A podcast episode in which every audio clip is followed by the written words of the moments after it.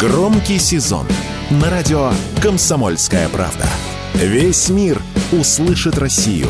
Весь мир услышит радио «Комсомольская правда».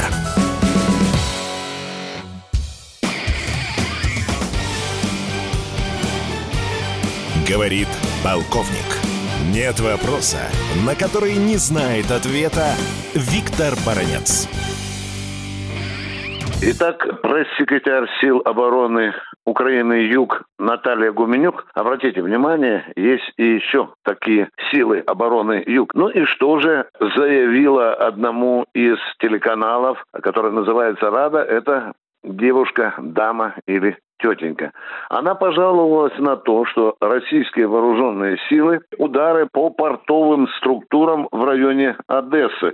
Она даже добавила, что удар почти что полностью разрушил морвокзал города Одессы. Что же за этим стоит? Как это понимать? Почему именно сейчас Россия активизировала удары по портовым структурам на этом побережье Черного моря? Для этого есть несколько причин. Через портовые портовые одесские структуры и вообще через те портовые структуры, которые находятся в данном регионе, для этой самой украинской группировки «Юг» шло оружие. Зачастую украинцы маскировали поставки этого оружия тем, что они же идут зерно забирать. А потом оказалось, что в трюмах этих судов, которые якобы идут за зерном, оказалось, что там есть и оружие, и горючее. Но и это еще не все. В портовых сооружениях той же Одессы работали центры, которые снаряжали снаряды для ударов российским войскам и воздушные, и морские беспилотники, которые потом вывозились в море, там загружались на какие-то корабли, я имею в виду морские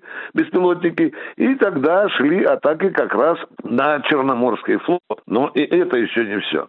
Как оказалось, в портовых структурах Одесского региона содержится немало горючего, которое шло тайными морскими тропами, в частности, из Румынии. Это вот еще один смысл наших ударов – лишить противника горюче-смазочных материалов. И это еще не все. Как оказалось, в некоторых приморских, скажем, береговых сооружениях Одесского региона собирались наемники, иностранные наемники, которые потом выходили на поле боя.